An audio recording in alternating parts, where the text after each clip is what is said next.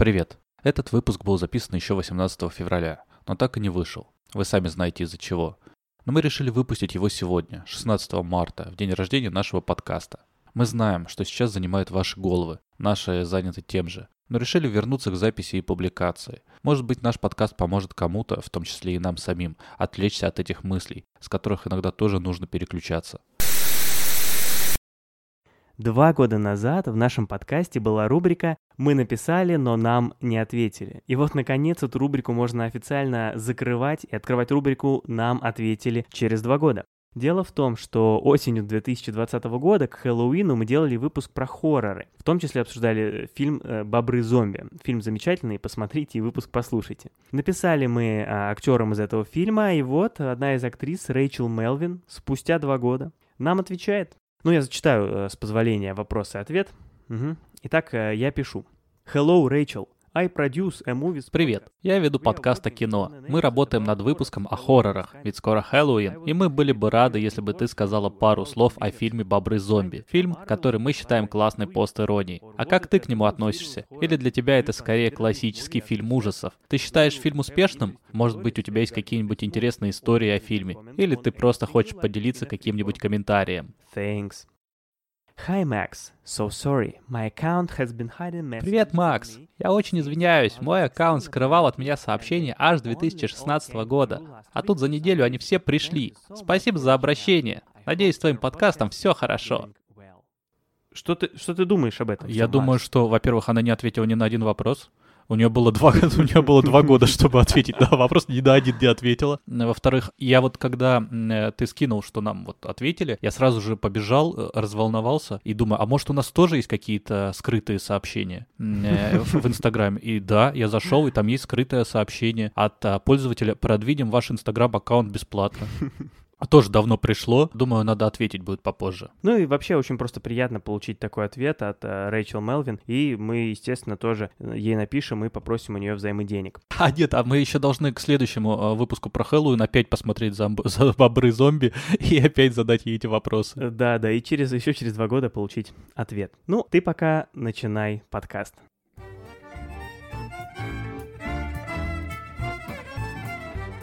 Всем привет! Это подкаст «Еще полчасика», в котором мы, э, я, Макс Чкони и Максим Матющенко, э, разбираемся или пытаемся разобраться в кино, сериалах и во всяком таком, что мы любим с ним обсудить и рассказать об этом вам. Привет, Макс, привет каждому из слушателей. Это 52-й выпуск подкаста. Если бы наш подкаст выходил каждую неделю, то э, это был бы ровно год. 52 выпуска, 52 недели, но а, близится уже второй день рождения нашего подкаста. А сегодня у нас э, тема в нашем любимом и вашем любимом формате, когда мы просто обсуждаем все, что мы посмотрели, что попало в наше поле зрения за последние недели. Так давай же скорее, Макс, обсуждать. И у нас есть э, что обсудить, и еще потому, что вот, например, наш патрон Наталья попросила Мгм. нас обсудить фильм «Игру Эндера». Я правильно произнес в этот раз ударение, или Ну, я опять э, напутал? Давай называть ее игра Эндера. Это просто, просто предложение. Поч- Ты почему как-то вежливо намекнул, что в этот раз неправильно. А, да, игра Эндера. А, если бы я опять сказал не то ударение. Игра Эндера. Этот фильм, а, вообще, как возник то, что вот а, Наталья его посмотрела, и мы его посмотрели и Да, пересмотрели. расскажи мне. Да, когда что ты рассказывал... делаю, да, что ты говоришь. Когда ты рассказывал нам про Дюну, как ты на нее сходил, читаешь ее, и вот это все. У нас в чате в Телеграме образовалось обсуждение про экранизации фантастики, фантастических книг и все с этим связанным. Вот. И я сказал, что вот игра Эндера мне очень нравится, книга, но фильм я не смотрел, хотя я слышал, что он очень плох. Вот. И Наталья посмотрела фильм, почитала книгу и согласилась, что книга хороша, а Мгм. фильм очень плох. Попросила нас его обсудить. При этом у игры Эндера есть в книгах продолжение, там несколько Мгм. еще томов, да, которые совершенно мне не понравились. Но здесь мне книга игра Эндера отличная, то есть она прям классная. Ах, вот как. Да, тут уже все Мгм. интересно. Ладно, давай э, Очень интересно. э, синопсис, да, расскажу, а там давай, уж давай, начнем. да, чтобы понимать хоть о чем речь. Да, действие фильма, ну, мы же про фильм все-таки, действие фильма происходит в 2135 году. Э, Человечество уже на тот момент пережило два вторжения инопланетян, которых называют жукеры, и, по сути, человечество чудом уцелело. И вот для поиска пилотов и военачальников, способных э, как бы вернуть Земле былое величие вообще э, привести э, к победе вот против этих самых жукеров, которые и в третий раз могут атаковать Землю, на всей Земле собирают самых талантливых детей. Ну, потому что дети, они как бы легче обучаемы, проще вырастить из них э, военачальников. Ну и, в принципе, как бы можно сразу понять, э, способен ли там человек нестандартно мыслить, например. Мгм. Ну, еще есть, еще есть такой нюанс, а, ну, насколько я понял из фильма. Я так книгу не читал, поэтому у меня более такой незамутненный подход. Сражения в будущем, они ведутся в основном какими-то беспилотными аппаратами. То есть там в космосе летают беспилотники, которыми управляют э, люди. Это, по сути, как компьютерная игра. И дети вроде как, э, ну и мы действительно видим в настоящем киберспорте, что люди там до 20 лет, они наиболее способны к этому, потому что у них лучше реакция и так далее. Это действительно, в принципе, компьютерная игра. И вот среди этих отобранных детей там будет, да, вот Эндер, э, Эндер м, Виген, это вот... Я, Мне кажется, я к концу уже вообще запутаюсь. А, Главный герой, он... Хорошо, что слогов только два. Главный герой, он как раз вот среди этих отобранных мальчишек, девчонок, он отправляется на космическую станцию, где их там всех обучают. То есть там проходят разные игры в формате игр, что-то уже потом соревновательно. И вот Ну, ср- карты там, да, да, среди временно. них хотят найти вот одного единственного, который станет э, лидером человечества, скажем, в войне с Кто бы жукерами. это мог быть? Ну, не знаю, может быть, э, Эндрю Виген, а Или, не- или Петра. или Петра, да. С тех пор мы готовимся к возвращению врага. Международный флот сделал ставку на развитие воинских талантов одаренных детей. Воспитанные на военных играх, они действуют интуитивно, дерзко, бесстрашно. И я один из них. Э, Ну, в общем-то, это вот краткий, там, конечно, все будет немножко меняться по ходу фильма, как и по ходу книги, что-то какие-то были дополнительные нюансы. Ну, расскажи свои впечатления о фильме. Слушай, ну просто кошмар. Я не подготовился, и если бы я знал, что, как, как, что все считают, что этот фильм плох, я, может, как-то постарался, тут оригинальничал. Но я думал, что все будут хвалить этот фильм, а, поэтому я собирался тут критиковать. Но не знаю, я, я, честно говоря, немножко в шоке, потому что я этот фильм, ну, знаю, я помню, как он выходил, рекламы в кинотеатрах крутили, даже заинтриговал немного. Но то, что я увидел, по крайней мере, в фильме, история какая-то совершенно ужасная. Персонажи, ну, никакие, ни с кем, не, не знаешь, вот считается, что с персонажем должна быть эмоциональная связь, что читатель или зритель, он в протагонисте должен немножко узнавать себя. Ну, ну, с Эндером вообще нет такого, но это настолько странный персонаж, с ним совершенно как-то не хочется и не получается себя отождествлять. А С антагонистом себя ассоциируешь? С Жукером. С Жукером, да.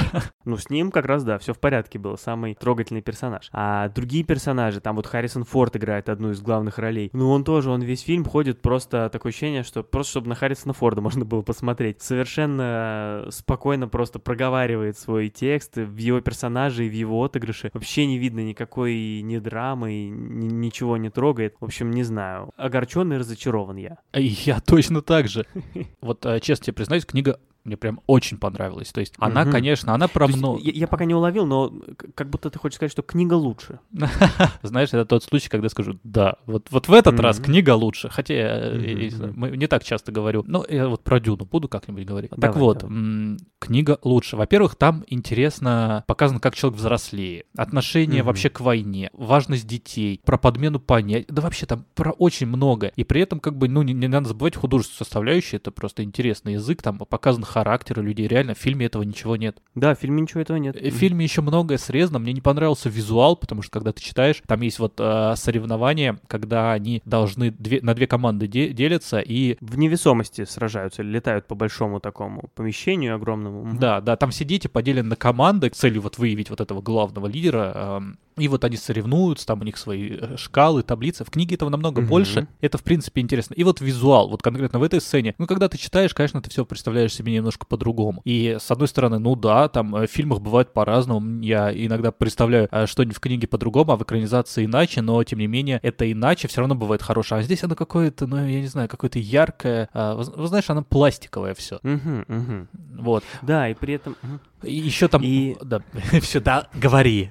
Прям вот хочется все это, все это перечислить. Там, ну, на самом деле, можно цепляться до бесконечности. Вообще, такое ощущение, что вот эта вся армия, все эти космические силы Земли состоят из э, четырех человек. Вот со стороны э, взрослых там ровно четыре человека, которые почему-то и на Земле, и в космосе вот над Землей, и на дальних э, рубежах галактики возле планеты Жукеров одни и те же люди. Вот все, больше никого нет э, в космосе. Да, и про помещение то, что ты говоришь, я тоже обратил на это внимание, что, ну, фильм, действие фильма происходит почти полностью на космических станциях, из этого там, ну, настолько вот бедно все, что вокруг, как бы это не первый фильм про космос, где дело происходит на космических кораблях, но как-то именно в этом фильме у меня возникло ощущение, что просто скучно смотреть по сторонам. Еще истории, которые как-то вот э, в книге они вылились во что-то, а вот здесь вот, например, то, как э, он э, с мышонком там сражается в компьютерной игре, ну вот главный герой там, он еще играет Да, в компьютерную игру, но это вообще как-то, фильме это кажется вообще лишним, то есть что, зачем, куда Да, это все... кажется, да, да, да. а в книге это, наверное, ну, я не знаю, по ощущениям это вообще треть книги, вот эти вот сражения в этой маленькой компьютерной игрушке. Ну, наверное, их там было э, постранично меньше, конечно, но при этом это важная часть того, как вот меняется персонаж. А здесь это прям, прям в ноль. Вот зачем, почему вырежи, оставь. И там некоторые диалоги и сцены такие, вот я только один пример приведу, когда там есть такой персонаж, типа там какой-то сержант, который за ними присматривал, да, там командир их, и он вначале говорит Эндеру, ты никогда не будешь командовать надо мной, и я никогда не отдам тебе честь. Я думаю, да, сейчас через полчаса мы увидим, как он дает ему честь. Но такого не произошло, потому что он ему отдал честь через пять минут уже, по- по-моему. А потом еще раз, чтобы вот те, кто первый раз не обратили внимания, чтобы они точно поняли, что такой классный Эндер, что ему вот отдал сержант все-таки честь второй раз. Что, кстати, вот про Эндера, что вот а, пацан,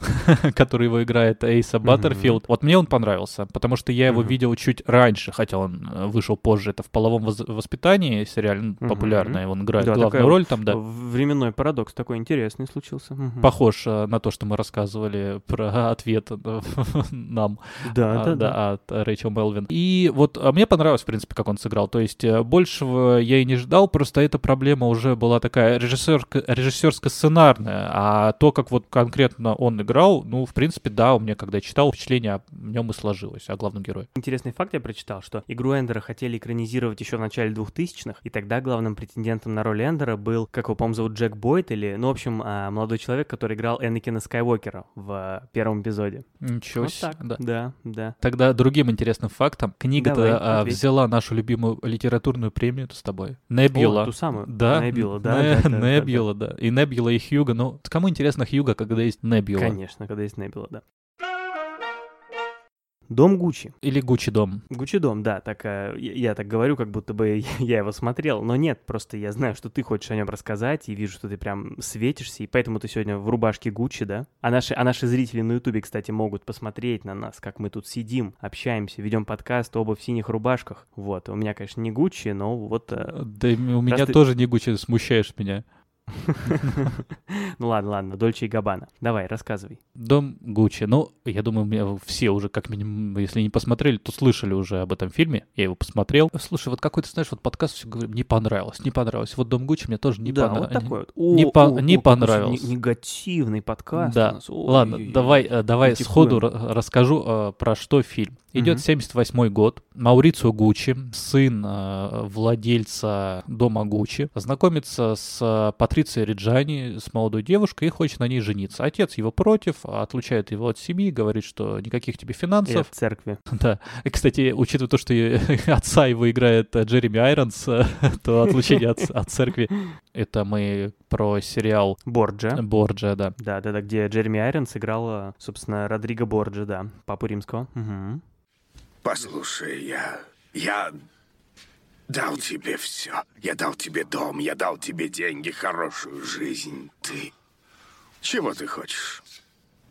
Я хочу жениться на ней.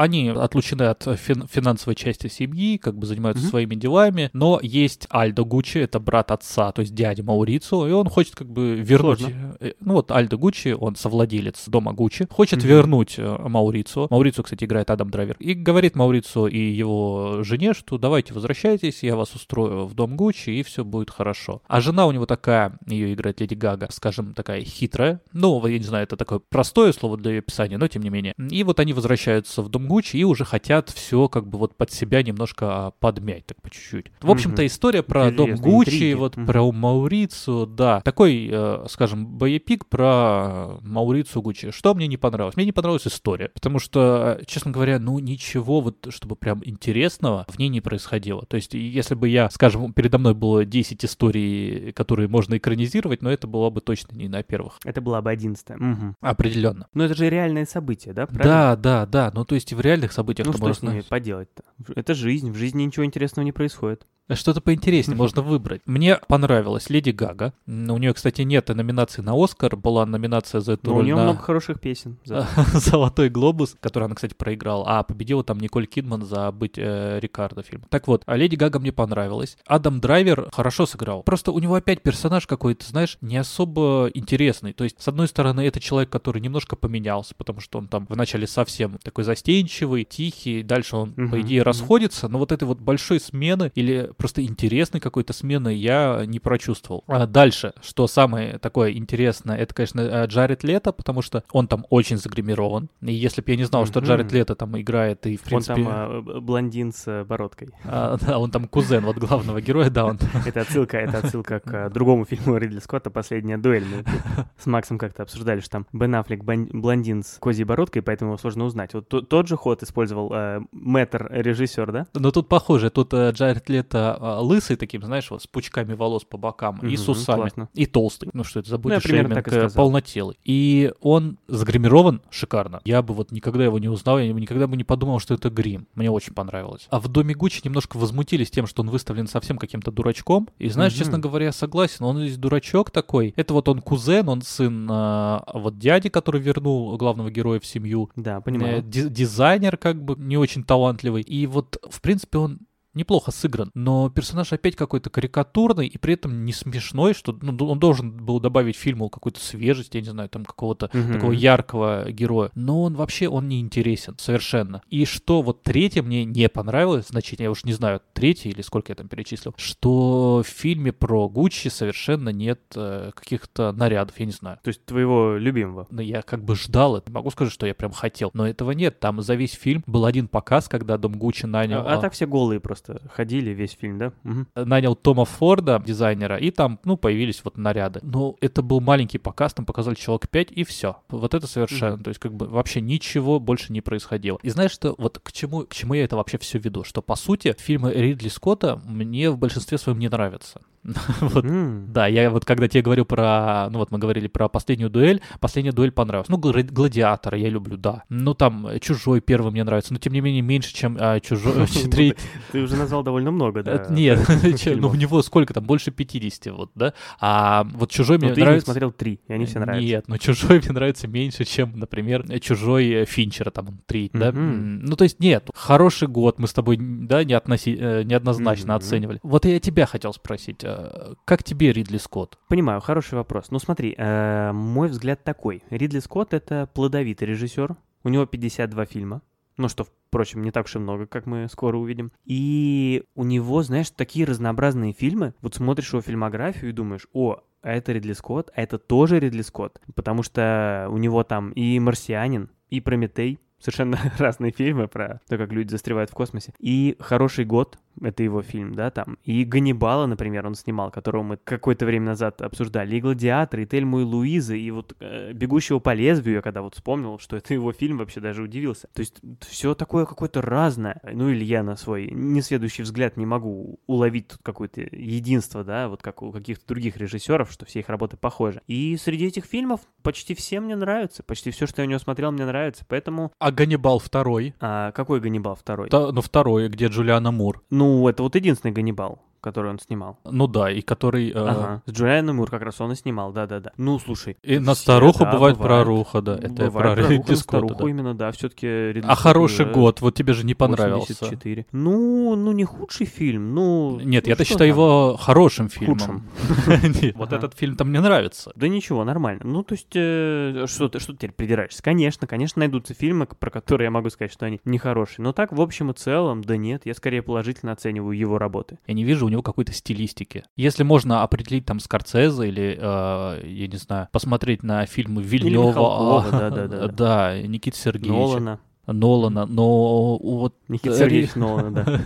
А вот у Ридли Скотта, ну вот, э, это качественно снятый фильм. Вот, вот Ну, все. я примерно вот про это же и сказал, наверное. Так что, видишь, да, мы здесь с тобой совпали. Мы с тобой выпуск, наверное, один назад обсуждали «Дождливый день в Нью-Йорке», да, фильм Вуди Аллена. Да, был дело. И я вспомнил про свою давнюю мечту э, посмотреть все фильмы Вуди Аллена, потому что, ну, мне нравятся его фильмы, что уж там фильмов у него много, а я мало чего из них смотрел. Вот, поэтому я решил, что когда, как не сейчас, если эта идея снова появилась, то надо начинать. И я решил устроить такой, знаешь, а, марафон Вуди Аллена. Мгм. Вот. Знаешь, марафоном обычно называют, когда, не знаю, садишься и там сутки смотришь сериал за сутки. 20 сезонов. Вот такое называют марафоном. А я здесь скорее э, под марафоном подразумеваю длинную дистанцию именно, потому что у Вуди Аллена 56 фильмов.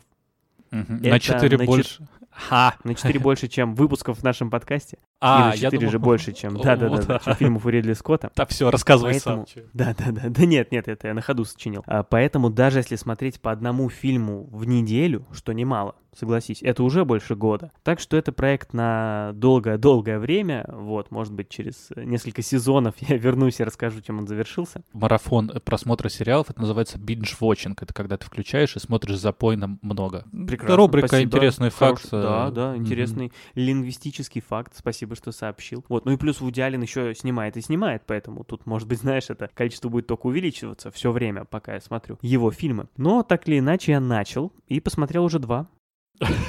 А что? А что ты так смеешься? Подводил ты до- дольше, да. Да я нет, я За две недели я посмотрел два. Это вообще-то очень даже и много. А, Я посмотрел фильм «Что случилось? Тигровая линия». Тысяча... Тигровая лилия, простите. 1966 года. И «Хватай деньги и беги» 1969. То есть этим фильмом уже хорошо за 50. И дождливый день в Нью-Йорке, ну давай считать-то. Ну, ой, ну я, я не буду, знаешь, с двух концов идти, я все по порядку, а потом еще раз «Дождливый день в Нью-Йорке» посмотрю. Ну так, знаешь, считать, я там еще что-то у него смотрел. Серьезный «Полночь в подход. Париже. Да, нет, вот давай все по порядку, да, вот пока 2 из 56. А, не буду долго про них говорить, скажу коротко. Что случилось с «Тигровая лилия» — это вообще а, очень своеобразный фильм. Это, по сути, это как переводы Гоблина. Вот помнишь, когда Гоблин в 90-е брал фильм а, и его переозвучивал? Ну, «Властелин Вот колец», это то же да, самое. Да, только тут дополнение фильм еще перемонтирован. То есть они взяли два фильма, китайские, по-моему, боевики в стиле Джеймса Бонда, то есть про супершпионов, очень нелепые, тем более, представь себе, 60-е годы, азиатский кинематограф,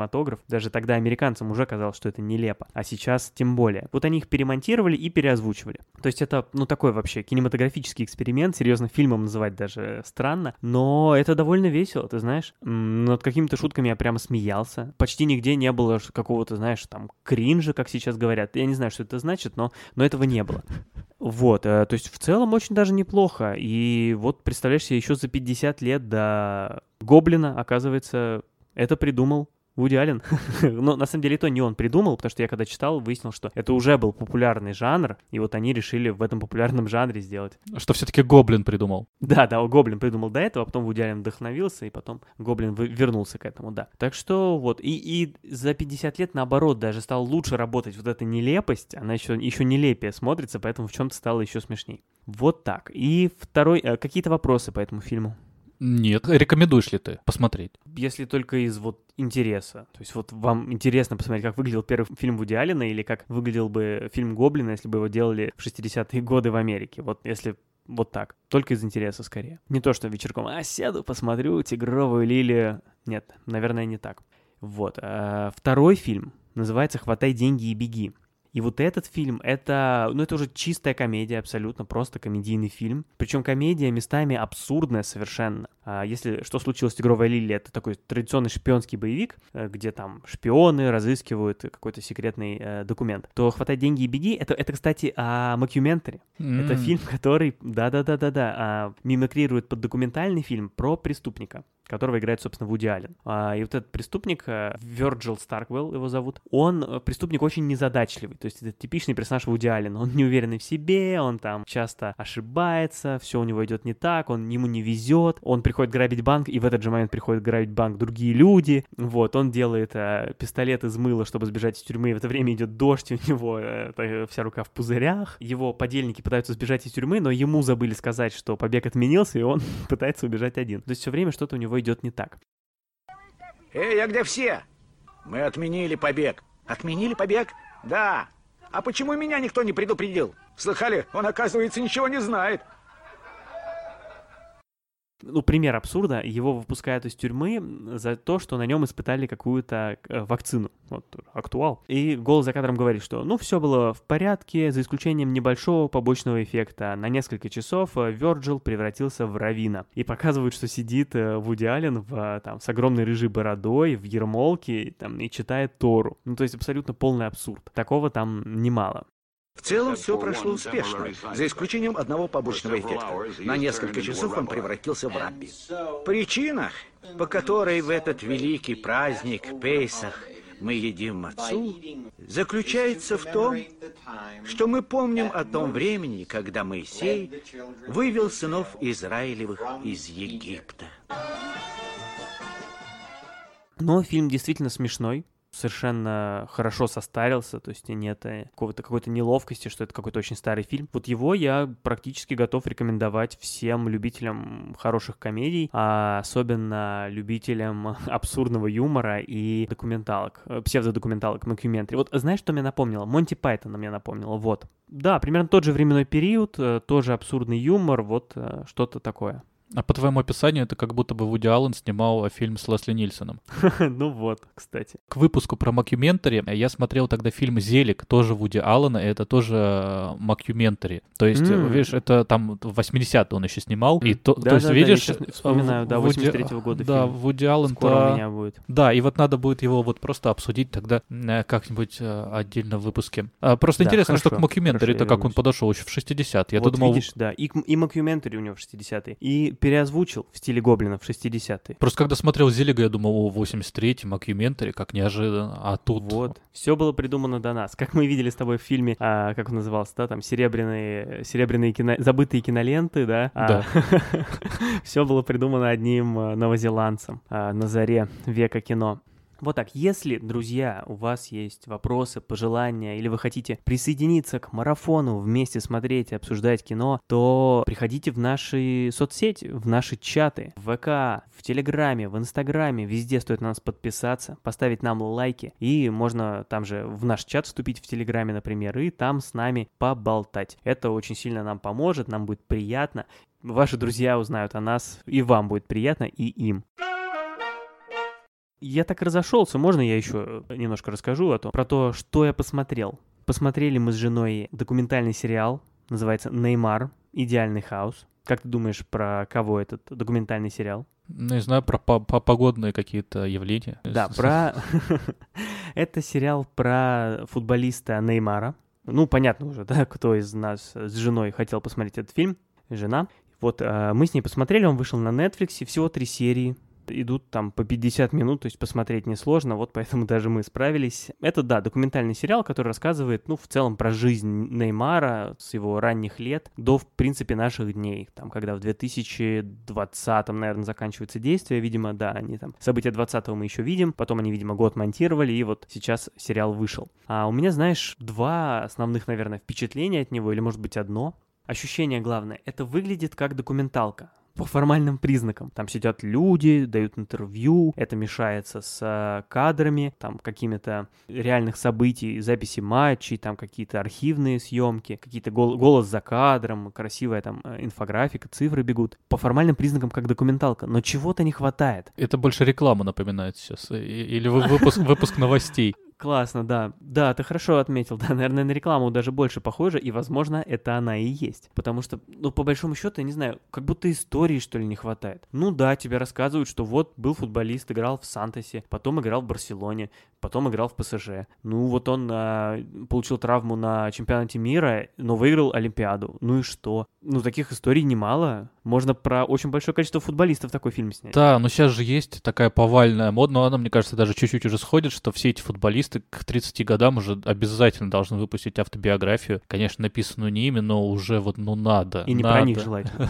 Да, надо. Ну, а чтобы Неймар, ну, конечно, он. Ну, я ничего не имею против э, Неймара, и да, он там великий футболист, один из лучших, может быть, лучший прямо сейчас. Я не берусь судить, пожалуйста, я не против. Просто не знаю, может быть, рановато сняли, понимаешь? Там как-то все вот, вот заканчивается, и что? И какой-то точки нет, и что дальше-то? Ну вот, мне кажется, такой фильм все-таки было бы интересно снять уже, когда человек завершил карьеру, ну как-то историю тут рассказать до конца, потому что сейчас этой точки не хватает. А почему? Почему вы вообще решили смотреть? Ну, я, я такие вопросы не задаю, мне говорят, я смотрю, ты же знаешь. Но нет, я люблю документальное кино, и интересно, поэтому на футбол посмотреть всегда приятно, поэтому, поэтому я согласился смотреть, почему бы и нет. А, но да, да, то есть, ну, возможно, это действительно, по сути, какая-то, знаешь, маркетинговая активность э, вот этой огромной корпорации, которая стоит за Неймаром, который возглавляет его отец. Про это тоже в фильме, кстати, много есть, это не секрет. Возможно, что это они решили для поддержания имиджа, так сказать, потому что там с Неймаром всякие скандальные истории тоже связаны. Хотя тоже иногда непонятно, знаешь, они там говорят, что вот какая-то была скандальная история, еще когда он играл в Сантосе, там что-то он вот там не сдержал свой э, пыл. Они объясняют, что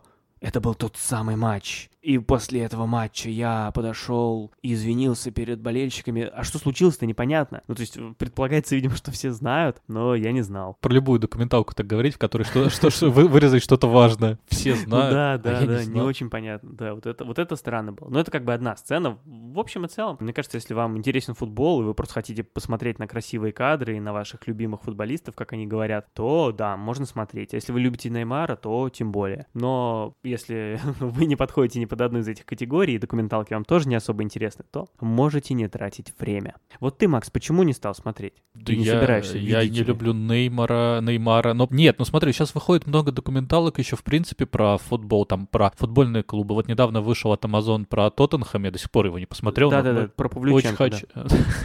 И вот просто хочется посмотреть сначала. Ну, я не знаю, мне даже вот, несмотря вот эту документалку, я думал, что там будет какой-то такой э, рекламный бу- буклетик про Неймара. Мгм. И, ну, а Мгм. чего? Я лучше про футбольный клуб посмотрю целиком. Там хотя, может быть, какая-то история инте- интересная его будет. Да, я вот заметил на Netflix, пока искал Неймара, а, у меня еще в списке есть, к- по-моему, называется Sutherland Till I Die, документалка про футбольный клуб Садерленд. Там целых два сезона, документальный сериал. Да, тоже. вот тоже, тоже Надо хочу смотреть. посмотреть. Да, вот это, вот это интересно. Понимаешь, это Хорошо, аутентично. как- посмотрим. Да. Ну, как жена скажет, э, посмотреть про Сандерленд. Сам, Ну. ну, само собой. Продолжим а, с вопросами наших э, дорогих подписчиков. Кстати, если у вас есть вопрос, я уже сказал, да, задавайте, но на самом деле я призываю к этому особенно активно. А почему? Потому что мы хотим сделать выпуск с ответами на вопросы, где мы готовы будем поговорить обо всем. Ну, то есть, хотите, обсудим какой-то фильм, хотите... Ну, мы про него, правда, скорее всего, окажется, что мы его не смотрели, поэтому ничего не расскажем. Можете спросить нас про что угодно, как говорится, ask me anything. Про то, как мы делаем подкаст, про то, как мы живем вообще, про то, как мы с Максом, я не знаю, познакомились. Про все готовы вам рассказать, так что приходите в комментарии, где бы вы это не смотрели, или в наши соцсети, пишите, мы с радостью на все вопросы ответим. А сейчас мы отвечаем на вопрос короткий, который нам пришел тоже в нашем чате. Э, Нас спросили, что читаете?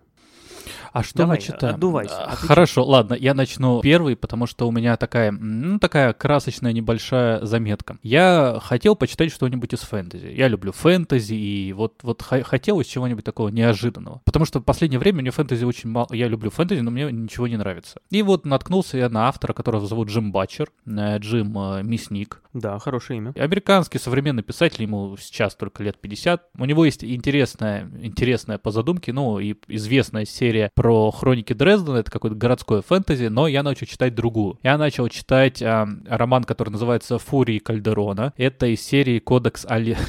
Говорю, как, э, знаю, какие-то странные названия. В общем, у него есть серия «Кодекс Алеры». Это про большая фэнтези-сага, там, из шести книг, про один фэнтезийный мир. И вот я практически закончил первый его роман «Фури- «Фурии Кальдерона». В принципе, Мгм. да, это типичная фэнтези. Есть какой-то интересный мир, в котором э, что-то происходит. Конечно, есть какой-то избранный, который все решит. Можно так описать любое фэнтези, но здесь мне понравился сам мир. Там все устроено как, что вот существует такая земля, в которой живут э, люди, которые там когда-то не жили, но вот теперь живут. С разных сторон их окружают разные народности, которые, в принципе, не очень с ними в ладах. Но, тем не менее, и в самой стране проблемы, потому что ими долго поправит один э, властитель, Гай, но его наследник погиб давно, а сам Гай уже стар, и его начинаются какие-то небольшие междоусобицы, которые хотят его свергнуть и захватить власть себе. При этом как бы подавая то, что они делают это, чтобы не было гражданской войны как раз, потому что Гай умрет, и Мгм, тогда начнется мгм. гражданская война за власть. Ну, понятное дело, так обычно и бывает, да. Что интересно, что у людей, которые живут на этой земле, у них есть а, способности, но эти способности не просто там какие-то Ну, Это фа- фа- фантастично, потому Они, что у людей, которые живут на нашей земле, способностей нет. они владеют афуриями, как бы есть афурии воздуха, земли, металла, то есть человек может управлять какой-то сти- стихией. И вот они этими а, способностями владеют. Похоже на магию. Да, это похоже на магию, в целом... Ну, это конечно можно- же, это не то же самое. Но это не то же... Нет. И вот главный герой, это там... Да, слышал бы ты себя со стороны. ну-ну. 15-летний мальчик, это, слушайте, ну, на самом деле очень увлекла, то есть очень увлекла. 15-летний мальчик, э, у которого этой способности нет. А? Как тебе такое? У него вот нет способностей, Вот а вот он Я думал, избранный. наоборот будет. Я думал, будет наоборот. У Да, него больше да. всех способностей. Обычно так. И вот этот мальчик оказывается прям э, в середине вот этой вот междуусобной во- войны за власть, которая должна предотвратить гражданскую войну после того, как власть падет. Ну, короче, нет, ладно. Э, можно долго рассказывать про сюжет, да, но очень интересно. Она не выглядит э, какой-то детской фэнтези, ну, завлекает э, с, знаю, с первых пяти страниц. Интересно, достаточно самобытный мир, и вот хочется продолжения. Я не знаю, я не знаю, может быть, там со второй книги будет все намного хуже, но первую прям хочется рекомендовать. А ты вот, э, я знаю, ты любишь фэнтези. Слушай, ну ты прямо писал, конечно, хоть читай. Вот Ты, ты, я знаю, ты любишь фэнтези. А вот э, за что Мгм. ты любишь? Вот я люблю фэнтези за вот эту вот аутентичность, вот этот вот мир, который ты знаешь, погружаешься и не знаешь, что тебя ждет. Ну, кроме избранного и то, что он всех спасет. это, это, это понятно, да. А вот ты за что любишь? Слушай, ну подожди, а ну это же везде, это не только в фэнтези, это в любой фантастике, я не знаю, те же Звездные войны, это там большой мир, продуманный, или ты вот э, фантастику обычную, научную фантастику, например, здесь тоже учитываешь, так А, сказать. нет, нет, фэнтези это как раз вот э, нет. Ну вот возьми какую-нибудь научную фантастику, космос, там тоже разные расы, тоже неизведанный мир. Ну, Подходят под описание, а, которое... Да, но там как раз отсутствие магии, например. А, манги, магия, чтобы... А, Ну, в да. Звездных войнах есть сила. Я тебя прям как на экзамене валю. Э, э, Вот смотри, э, я согласен. Есть, когда народы разные встречаются, там вот как в каких-то в Звездных войнах, это тоже как бы добавляет фэнтезийности. Но при этом, когда я... Слушай, какой сложный вопрос, ты я ж не готов.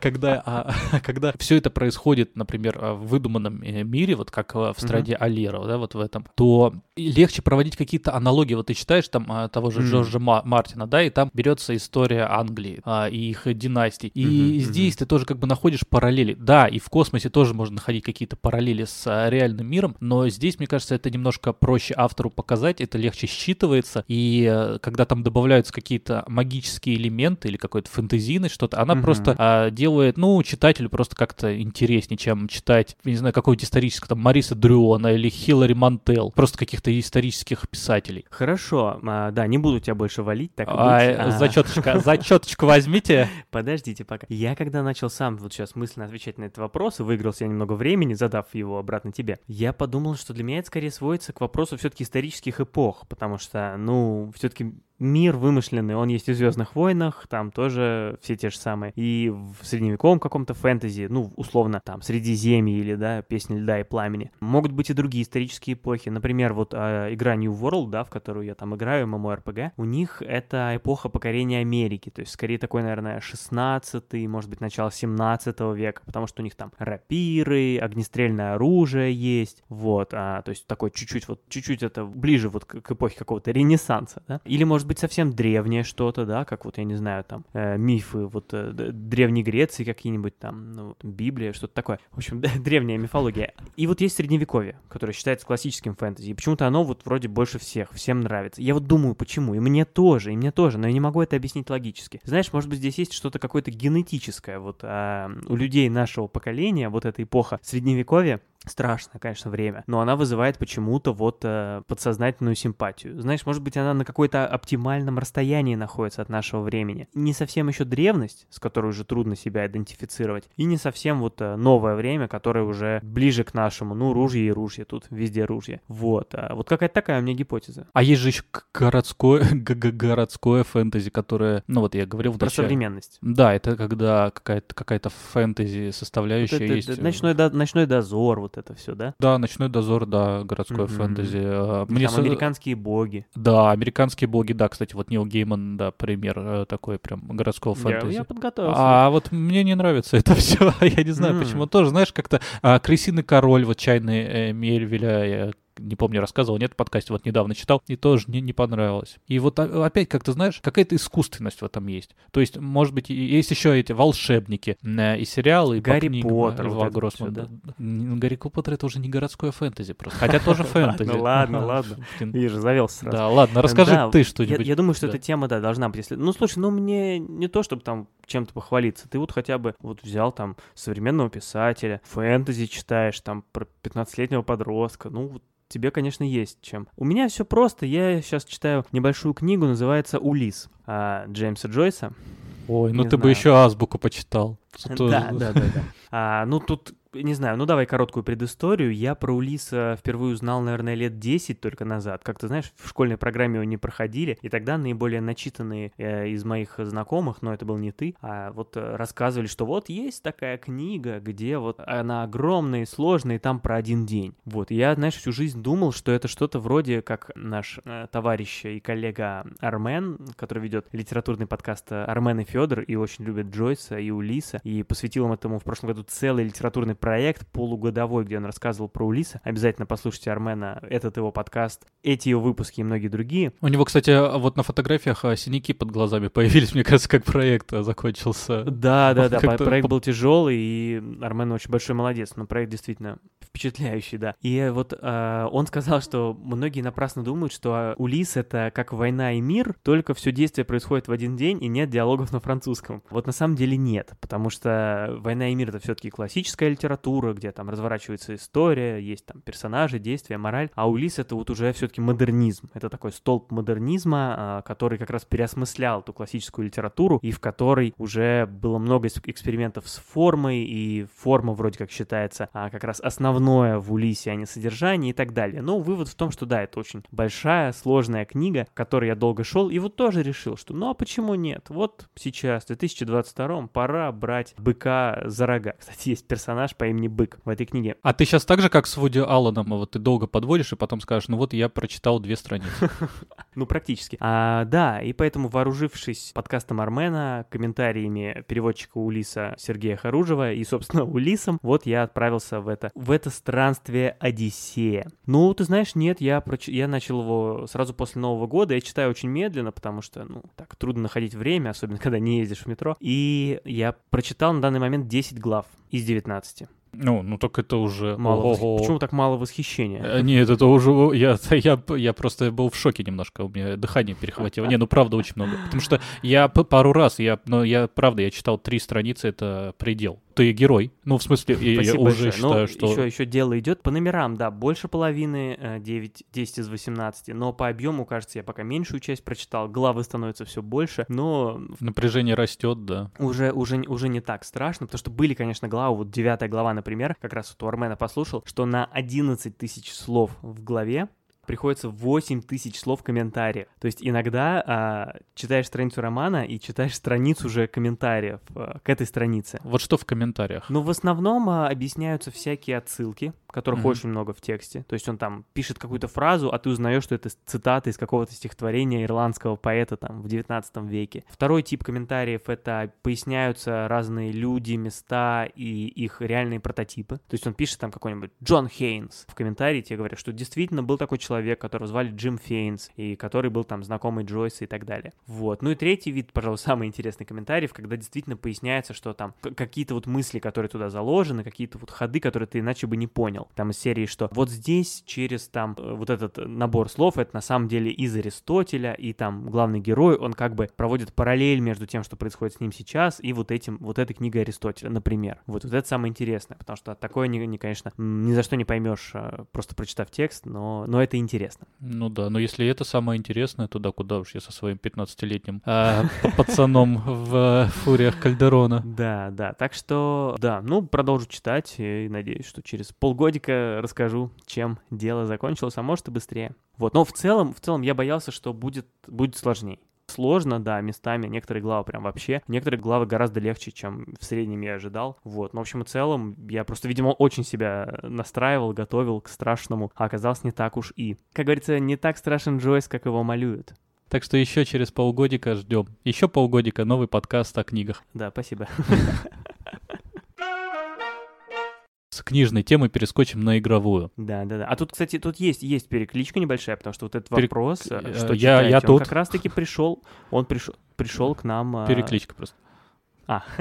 А, вот этот вопрос, что читаете, он пришел к нам в Дискорде. А теперь давай расскажи, что Да. такое Дискорд и вообще почему. Как-то, да, рассказывали с Максимом, что у нас есть, появился Discord-сервер. Это место, где мы с нашими слушателями, подписчиками, просто друзьями играем вместе в игры, обсуждаем что-то, как текстово, так и голосом. Вот, и вы можете к нам присоединиться, это раз. А Для этого нужно скачать приложение Discord на ваш ПК или телефон, Ну, или... ссылка будет в описании, да, там в этом- разберетесь. да, да, все, все так. Но это, по сути, как, как такой чат на стероидах, да? То есть Да. очень прокачанный, продуманный, сложный чат, но который позволяет общаться э, очень интересно и организовать такое именно сообщество. Да, в разных форматах. Да. И вот у нас появилось такое увлечение, что мы начали вместе проходить не просто игры, а решили проходить одной большой компании игру Сибирия. Сейчас их три части. Это известная игра, которая рассказывает там про героиню, которая э, поехала в европейский город, потом как раз переходит немножко в фэнтезийную такую историю. Мгм. Это квест, что стоит отметить. Это квест. Такой классический квест, где надо ходить, кликать Головоломки туда-сюда. там, да, вот это разгадывать головоломки, общаться. Мгм. А, и получилось забавно Прям как достаточно. на работе. забавная история, потому что э, я стримлю эту игру, то есть как бы я клацаю мышкой, чтобы вместе со мной ребята подсказывают или там обсуждаем что-то. И когда мы запустили ее в первый раз, игра достаточно стра- старая, это 2002 год, и в Discord она не стримится обычным способом, когда мы можем стримить игру, там есть специальная функция, приходится стримить э, свой экран. Но это не позволяет, потому что, опять же, игра старая, стримить звук. То есть э, я звук могу слышать, а все, кто присутствует, нет. А так как э, в игре очень много диалогов, мы включили субтитры, но их э, озвучание никто не слышит, кроме меня же. И мы пришли к такому, что мы озвучим игру по ролям. Это, на самом деле, может быть, звучит странно, но это безумно увлекательно. Мы сидим и все по очереди читаем. Есть уже главная героиня, есть люди, которые озвучивают постоянных персонажей. При этом все вместе мы разгадываем игру. И вот мы уже прошли первую Сибирию, буквально недавно, и уже начали вторую Сибирию. Все так же могу призвать вас присоединиться к этому удивительному процессу, потому что мы всегда и всем рады, это интересно, может даже не обязательно участвовать в озвучании, можно просто смотреть, потому что это тоже интересно. Записи мы начали выкладывать к нам на YouTube, наши летсплеи, там тоже можно посмотреть, в принципе, как это все выглядит. На начальных стадиях это было еще немножко так сумбурно, но дальше уже все перешло. А так как в марте, Да, но, но теперь ребята уже вообще все очень, очень крутые, меня уже не берут. в марте, 18 Я уже не марта, кастинг. Да, должна выйти четвертая Сибирия, сейчас есть три. Вот мы на там в первых 10% второй. Мы хотим э, к четвертой успеть пройти первые три, чтобы быть э, готовым к новым свершениям. И, и не проходить четвертую, и на этом Ты, же тоже стримишь э, на Discord. Да, потихонечку, понемножечку, да, да, да, я по чуть-чуть. Я там немножечко постримил а, Blasphemous, такую Souls-like Metroidvania. Ну, вы поняли. Ну, что Souls-like, Все, да, все, да, сейчас рассказал, да. У нас там уже сейчас человек 5, наверное, которые стримили. А, это может сделать любой. Заходишь, включаешь игру, стримишь, люди заходят, общаются, помогают, мешают. Очень увлекательно. И знаешь, это немножко расхолаживает, я бы так сказал, потому что Мгм. А этот ну-ка. сервер даже делает немножко ленивым. И ленивым в том плане, что, вы знаешь, вот раньше, вот включаешь ты игру, вот в прошлом году я проходил там в позапрошлом Ведьмака первого, да, я включал, играл час, ну, может, полтора, и было Так. отлично. А сейчас вот я в этом году я решил пройти Ведьмака второго, ну, так, э, очень долго и по порядку, ну, так, не торопясь, вот играю в Ведьмака. И, знаешь, вот без стрима, вот, э, чтобы просто Мгм. поиграть, мне уже одному становится скучно, ну, максимум через полчаса. Мне вот уже не хватает вот этого вот а, всех советов, вот этого просто какого-нибудь стороннего обсуждения, не связанного с игрой. Просто вот хочется, знаешь, вот уже не просто играть. Да, это все так же увлекает, но уже не настолько. Включил, и сразу хочется вот кнопочку стрима нажать. Я вот уже вижу, Ну, там у меня друзья, Нажимай, да, нажимай себе, ни в чем не отказывай. в придем. играют, и я вот хочу, вот, а чего вот тут играют и не стримят? Я бы пришел, я бы посоветовал. Да, друзья, приходите, приходите и вы. Ну и последнее, куда надо приходить, это, конечно же, наш Patreon, сервис, в котором вы можете нас поддержать уже не только морально, но и материально, подписаться там и получить какие-то привилегии, вроде, например, нашего небольшого, скромненького бонусного контента, но, пожалуй, тоже интересного, вот, или каких-то других нематериальных наград. А ты сказал, и последнее, куда надо приходить, это наш Patreon. Ну, последнее по порядку, но не, но не по значению. А, ну все, да. Последнее место, знаешь, куда надо приходить. Да, поэтому у меня не сложилась карьера в продажах. Так что да, приходите, приходите всюду, в описании будет много классных ссылок. Мы рады вам везде. Что еще добавить, Макс? Думаю, на сегодня все. Это было да, потрясающе. Конечно. Это было потрясающее было обсуждение. Столько собрали тут вон. А да, знаешь, если бы ты только ну, про, про Улиса рассказал, это бы уже было вполне. А мы тут а еще... может быть мы так и оставим. Оставим только Улиса. А все остальное вырежем. а все остальное на Patreon. Достойный выпуск, да, правильно. Отличный план. Да, спасибо тебе, Максим, что поделился такими замечательными вещами, которые ты смотрел. Ну, ну не про Неймара, там, не, не, знаю. Вот. А, спасибо вам, дорогие слушатели, что были с нами. Увидимся через две недели. Будет новый выпуск. Задавайте вопросы, приходите к нам в социальные сети, приходите к нам в Дискорд, в Телеграм, а, в Инстаграм, в ВКонтакте. Да вообще, приходите везде, спрашивайте, что вам интересно. Если не спрашивайте, то просто приходите, и мы на все приходите постараемся ответить в следующем выпуске. Даже на то, о чем вы не спросили. Всем спасибо, всем пока, до встречи через две недели. Пока каждому слушателю.